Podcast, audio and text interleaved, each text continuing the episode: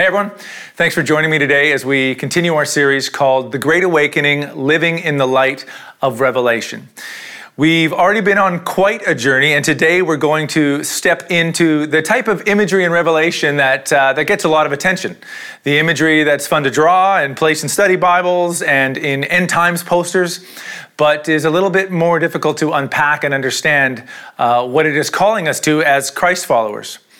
Now, chapter 6 in Revelation is the opening of the first six seals placed on the scroll that we read about in chapter 5. A scroll that holds the attention of all of creation, held by God and containing the final judgments, good and bad, of God for his creation. And as the world waits with anticipation, wondering how things are going to unfold, the Lamb of God, the risen Son of God, the Christ, the long awaited one, takes the scroll and begins to unseal it. Now, as I've mentioned before, this is often where series on Revelation end. Up till now, most of what I've, I've shared about Revelation is not really contested much. There seems to be consensus across denominations and generations and scholars on the meaning so far of what we've looked at. But, but now we're about to see the images and symbolism really kind of take off.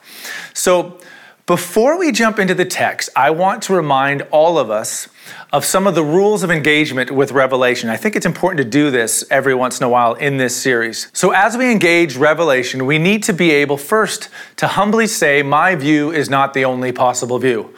I'm not saying that there's not a right or wrong view. What I'm saying is that in light of the fact that theologians and scholars and archaeologists have always and continue to debate on what some of the symbolism represents, when some of the book, took place, uh, how much is still to take place, and to what degree, if that's an ongoing conversation, the hubris that one has to have to say that they hold the only proper way of interpreting Revelation is rather incredible.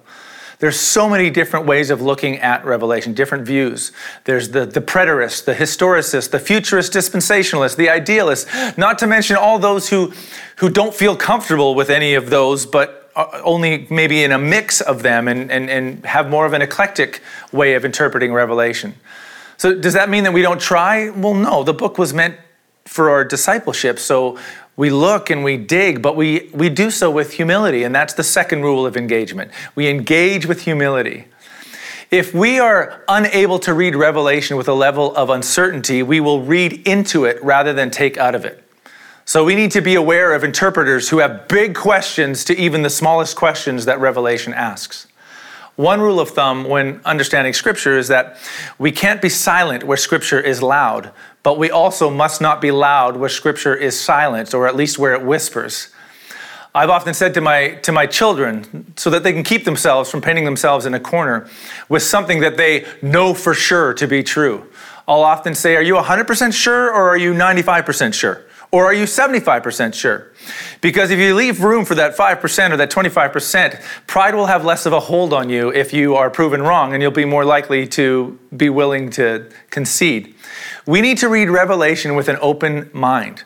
Be willing to admit when our interpretation is wrong or off, and be prepared to change our view of the biblical evidence wherever it points. Uh, and often maybe in a different direction. I, I tell you, this has been very helpful for me. It's been liberating for me, actually. And I will say, without a doubt, I will say that I'm 100% sure that as many come with, that many come with different backgrounds to this communal engagement with Revelation. Some will disagree with me.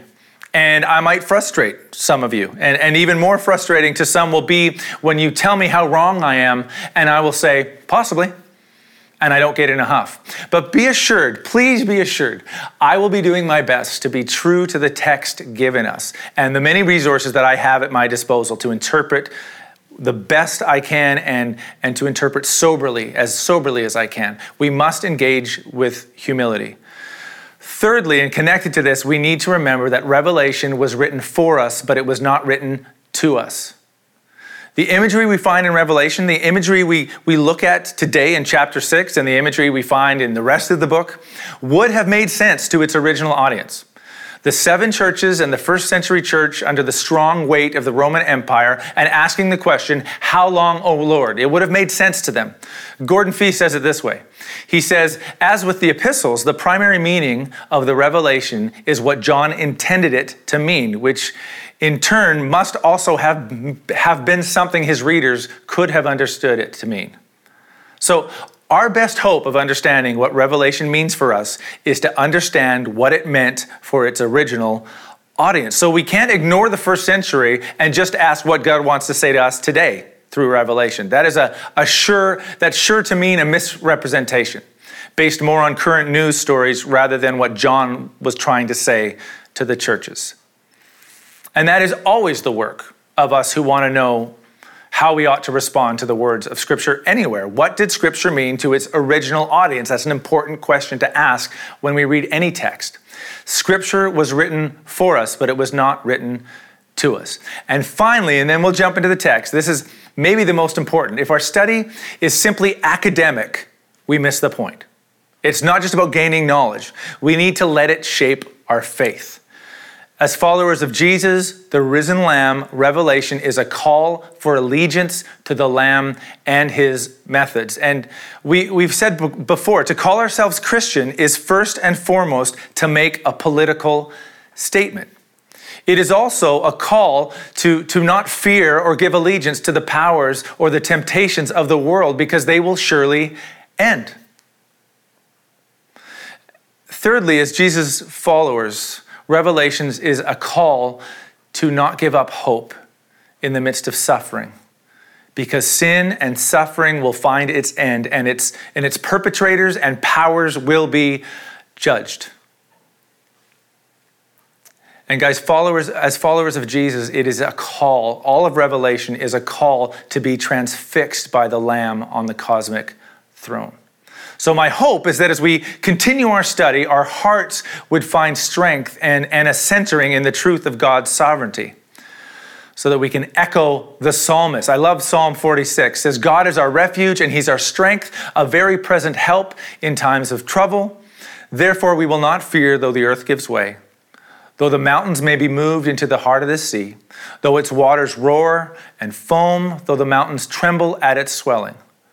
See, that, that's the kind of hope that Revelation is trying to bring to the church, that it's trying to bring to you and I when times seem very troubling. So, with all of that said, let us look at Revelation chapter 6. And today we're going to look at verses 1 to 8. And this is what it says Now I watched when the Lamb opened one of the seven seals. And I heard one of the four living creatures say with a voice like thunder, Come. And I looked and behold, a white horse, and its rider had a bow, and a crown was given him, and he came out conquering and to conquer. When he opened the second seal, I heard the second living creature say, Come. And out came another horse, bright red, and its rider was permitted to take peace from the earth, so that people should slay one another. And he was given a great sword. When he opened the third seal, I heard the third living creature say, Come. And I looked, and behold, a black horse. And its rider had a pair of scales in his hand. And I heard what seemed to be a voice in the midst of the four living creatures, saying, A quart of wheat for a denarius, and three quarts of barley for a denarius. And do not harm the oil and wine. When he opened the fourth seal, I heard the voice of the fourth living creature say, Come. And I looked, and behold, a pale horse, and its rider's name was Death, and Hades followed him. And they were given authority over a fourth of the earth to kill with sword, and with famine, and with pestilence, and by wild beasts of the earth. Well, good night, kids. Sweet dreams. well, this should be fun. So let's look at these four riders of the first four seals, known endearingly as the four horsemen of the apocalypse. Now, many don't know this, but apparently they were supposed to be five horsemen of the apocalypse, but one couldn't make it. Okay, now that may, that may not be true. But let's look at these, these first four seals, the four horsemen. Uh, notice that each one is, is kind of introduced by one of the four creatures. We, we have, we've heard about previously that these four creatures who worship around the cosmic throne, they're all making this, these announcements in verses 1, 3, 5, and 7. They make these proclamations. Now, as I mentioned before, these four creatures represent the four corners of the earth. When they are mentioned in Revelation, they seem to imply that the entire earth is being represented or covered. So, having them introduce these four horsemen seem to imply that what these horsemen are bringing is something that affects all of creation. There's no escape. And in all of these, we need to be careful because the question we often ask is are these simply the, the works of God on humanity? Are they something He's allowing? Or are they the result of sin? And the answer to all of those is yes. there, there seems to be an ongoing tension in Scripture of God saying to His creation, This is the way to life. And His creation often says, We've got this, thank you very much. Since Adam and Eve, humanity has been happy to have the benefits of a king and the benefits of his kingdom, but no interest in him as a king. And forgetting that God holds all of creation together by his word, we often tend to say, We don't need you. Having no idea what the implications of a world without God's sustaining power looks like, without God's grace and mercy. And there seems to be moments, big and small, in big and small ways, that God says, I will show you. I will give you what you want, but not completely because that would mean complete destruction. I will show you what it is like when I do not hold back the powers of darkness and the powers of sin. And we see, we see a hint of this in, in Romans chapter 1. Paul is writing and speaking to those who have, who have suffered because of their lack of interest in following and acknowledging God. In Romans chapter 1, verses 28 to 32, it says, And since they did not see fit to acknowledge God, God gave them up to, debased, to a debased mind to do what ought not to be done. They were filled with all manner of unrighteousness, evil, covetousness, malice. They're full of envy, murder, strife, deceit, maliciousness. They are gossips, slanderers, haters of God, insolent, haughty, boastful, inventors of evil, disobedient to parents Hear that one. Foolish, faithless, heartless, ruthless. Though they know God's righteous decree that those who practice such things deserve to die, they not only do them, but they give approval to those who practice them. See, the Apostle Paul seems to imply that, that God at times will release us to do as we please, and that this brings about judgment on our sin. Is that built into the way creation functions? Certain decisions bring pain and suffering? Yes. Is it God allowing it? Yes. It's a consequence of, of, our own decisions? Yes. We see this kind of thing playing out in the four horsemen. First, we have the white horse. Revelation 6 1 to 2 as we've read. Now I watched when the Lamb opened one of the seven seals, and I heard one of the four living creatures say with a voice like thunder, Come. And I looked, and behold, a white horse, and its rider had a bow, and a crown was given to him, and he came out conquering and to conquer. It says that the first of the creatures, and this happens through this text, the first creature said, Come. Now, some translations actually say, Come and see. And I think that's actually helpful here. I think that's what's implied. This has been the theme of Revelation. John is continually asked to come and see. He's continually asked to come and look and behold. So I think context maybe points to the creature not telling the horseman to come forth, but John to come and see. And you'll notice that each time the creature says come or come and see, what happens next? Well, in three of these four times, we read that John looked and behold, he listened, he came and he saw. Each rider is on a horse, which implies war. In biblical time, most people did not ride horses just to get around. They usually rode donkeys or maybe camels, but in the mind of every reader would be the idea of warriors on horses.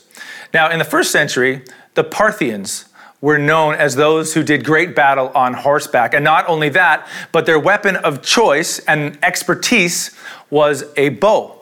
They were known, in fact, for their ability to use bows while riding, uh, and not only riding, but they were taught themselves how to ride backwards so that they could fire on an arrow on people while they were being chased.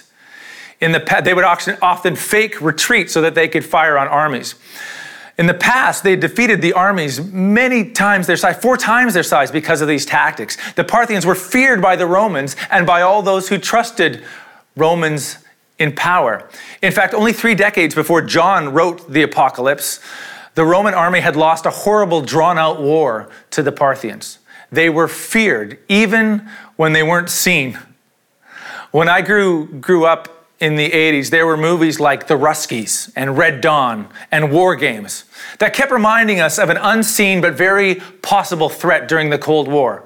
The Russians were out there somewhere, ready to push a button and start World War III. Well, in the first century, the Russians in the Roman world were the Parthians. While Rome proclaimed their ability to enforce peace everywhere, those in the empire knew that the threat of the Parthians was always there. Conquest from the outside was always a concern. The white horseman would have conjured up the fact that fear of outside forces is always present. War always seems at the door. The fact that the character is given a crown probably tells us two things. First, there's always the continual threat of other nations or kings conquering. Secondly, the fact that the crown is given tells us that this horse's power, this horseman's power, is limited and nothing is being done outside God's plan or power or vision. Next, another of the four creatures comes out. Verse 3 says, When he opened the second seal, I heard the second living creature say, Come. And out came another horse, bright red. Its rider was permitted to take peace from the earth so that people should slay one another. And he was given a great sword. So, what's going on with this red horse? Well, it's no surprise that red represents blood, it represents warfare. The sword is used as a symbol of war over a hundred times in Scripture, just as a symbol of war. And, and often it applies civil war, which was considered the worst kind of war. So, not just war out there, but war within our own gates, within our own families. This rider is permitted to take peace from, from each one so that they slay one another. That, that's something that sin does. It doesn't just make enemies of the people out there, it makes enemies of those next to us. And sometimes very quickly, and it, it can be very vicious sometimes, the way we explode at each other. A few months ago, I, I had just finished a lunch meeting with someone, and as I was pulling out of the restaurant parking lot, I had missed the fact that there was no stop sign for the traffic coming my way. And so I pulled out, cutting someone off in traffic. Well, in, in half a second, this man who, who looked a lot like me, same age, same similar hairline, uh, leaned on his horn and was yelling profanities and threatening to hurt me, spewing his, fu- his food everywhere, uh, going red with rage. And I thought, how could my small infraction, a mistake, it was a mistake, but, but not close to causing an accident, how could it cause so much animosity and venom in this person? And I was shaken. I thought, this man is on the verge of leaping from his car and doing damage to me. Why? Because there's something going on deeper than my minor infraction that made me his enemy so quickly. So I got out of my car and I said to this guy, David Wood, I will be talking to Pastor Mark about this. No, it didn't happen. But but that guy, that guy's not my enemy. I've, I've never met him before. But there's something at work in us that naturally wants to draw lines and make enemies of each other. Darrell Johnson says it this way He says, As evil seeks to assert itself against the kingship of the Lamb, it generates civil strife. It generates war. Spiritual evil, the worst kind there is, always eventually reverts to physical violence. The next horse is a black horse. It says in verse 5 When he opened the third seal, I heard the third living creature say, Come. And I came. I looked, and behold, a black horse, and its rider had a pair of scales in its hand. And I heard what seemed to be a voice in the midst of the four cre- living creatures, saying, A quart of wheat for a denarius, and three quarts of barley for a denarius, and do not harm the oil and wine.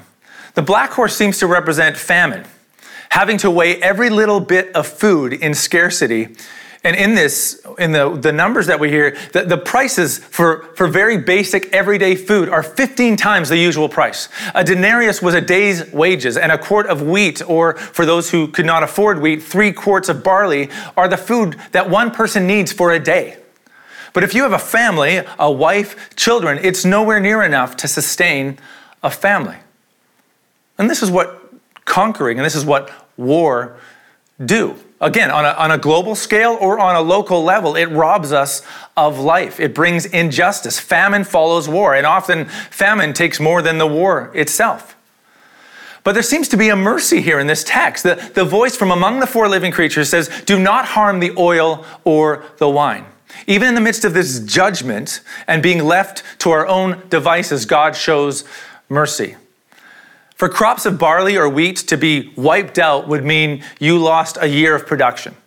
But for olive trees and grapevines to be wiped out, it, it, could mean up to 17 years of waiting to get back to the same level of production. And for Asia Minor, these were also products for export, which helped sustain the economy of the, of the area. So, even in God leaving us to the, the natural outcomes of our sin, this seems to represent there's a, there's a limited judgment, not an end to everything. There's still hope. Spare the wine and spare the oil. Then we have the pale horse in verse 7 and 8. When he opened the fourth seal, I heard the voice of the fourth living creature say, Come. And I looked, and behold, a pale horse, and its rider's name was Death, and Hades followed after him. And they were given authority over a fourth of the earth. Again, not the entire earth. To kill with sword, and with famine, and with pestilence, and by wild beasts of the earth. It says uh, a pale horse, literally a green horse. The Greek word here is, is kind of gross. It's actually the, the color associated with the color of a corpse. Death is coming. It's fall, it comes with all of these other things. Again, to, to see these as chronological happenings, I think, is, is non apocalyptic. It, it, it's not part of the genre. And, and, it makes it far more difficult to interpret. These events are all connected to each other, m- happening simultaneously in some ways.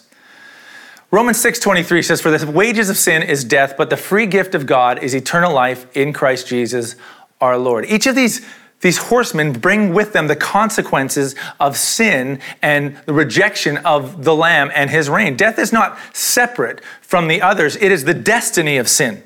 The telos of sin, the ultimate goal of sin is death. The first four of the seven seals in the scroll, these, these four horsemen, given permission by the Lamb, seem to represent a chain of events that human history has known all too well conquest a lack of peace between us and our neighbor, death in war, economic injustice, famine, disease.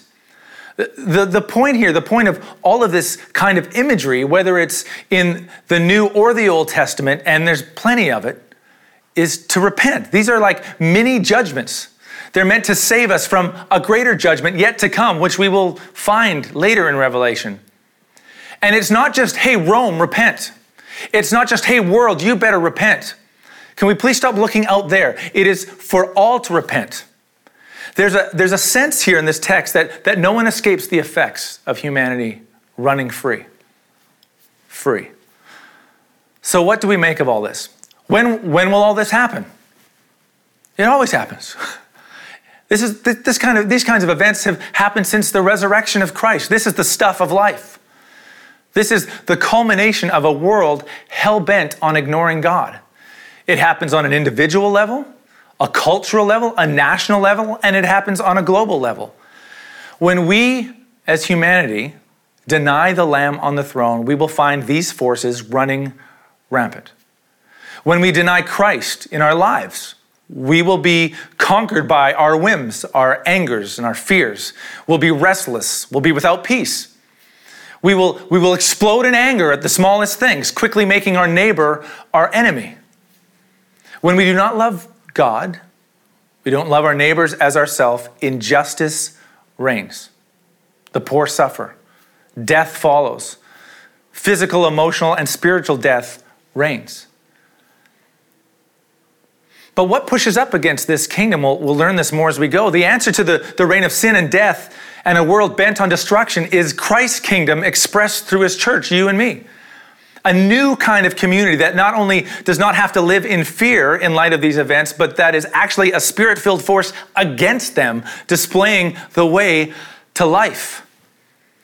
This stuff we're reading about and learning about, this, this is rough stuff because we see it every day. We, we see the results of sin in our world in, in every tweet and every news stream. This should break our hearts. People who follow the Lamb of life should be heartbroken at the reign of death, even if it's just for a time. That's why Paul says in Romans 8, verse 22 For we know that the whole creation, all of creation, us included, has been groaning together in the pains of childbirth until now. And not only creation, but we ourselves who have the first fruits of the Spirit. We groan inwardly as we wait eagerly for the adoption as sons, the redemption of our bodies. Revelation was not written to Rome and its Caesars. It wasn't written as a, as a warning or as a threat to be wielded. It was written to the church so that we would not give up hope. Nothing happens outside of the Lamb's view. That means that those who belong to the Lamb have, have this vision to bring a message of life in the midst of death.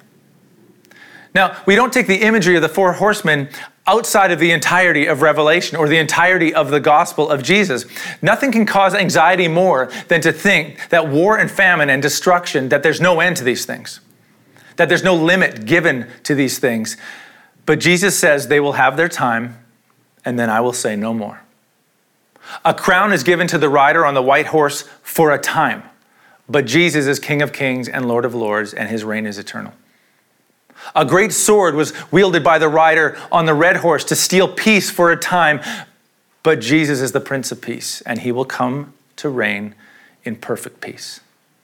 A pair of scales was given to the rider on the black horse, but Jesus will come with true justice to restore his creation and bring equity and he and where we will trade in our ashes for beauty.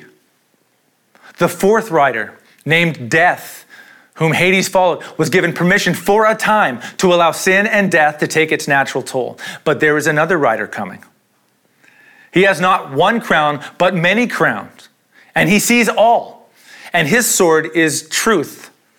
Revelation 19:11 says, "Then I saw heaven open and behold a white horse, the one sitting on it called faithful and true, and in righteousness he judges and makes war. His eyes are like a flame of fire, and on his head are many diadems, many crowns, and he has a name written that no one knows but himself."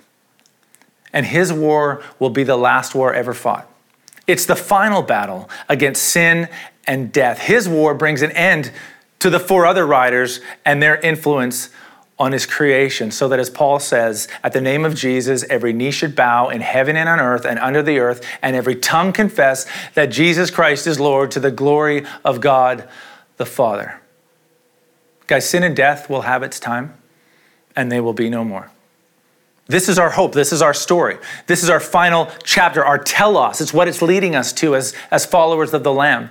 And as ambassadors of this coming kingdom, we are to be conduits expressions of his reign, his peace, his justice, and his life until he comes.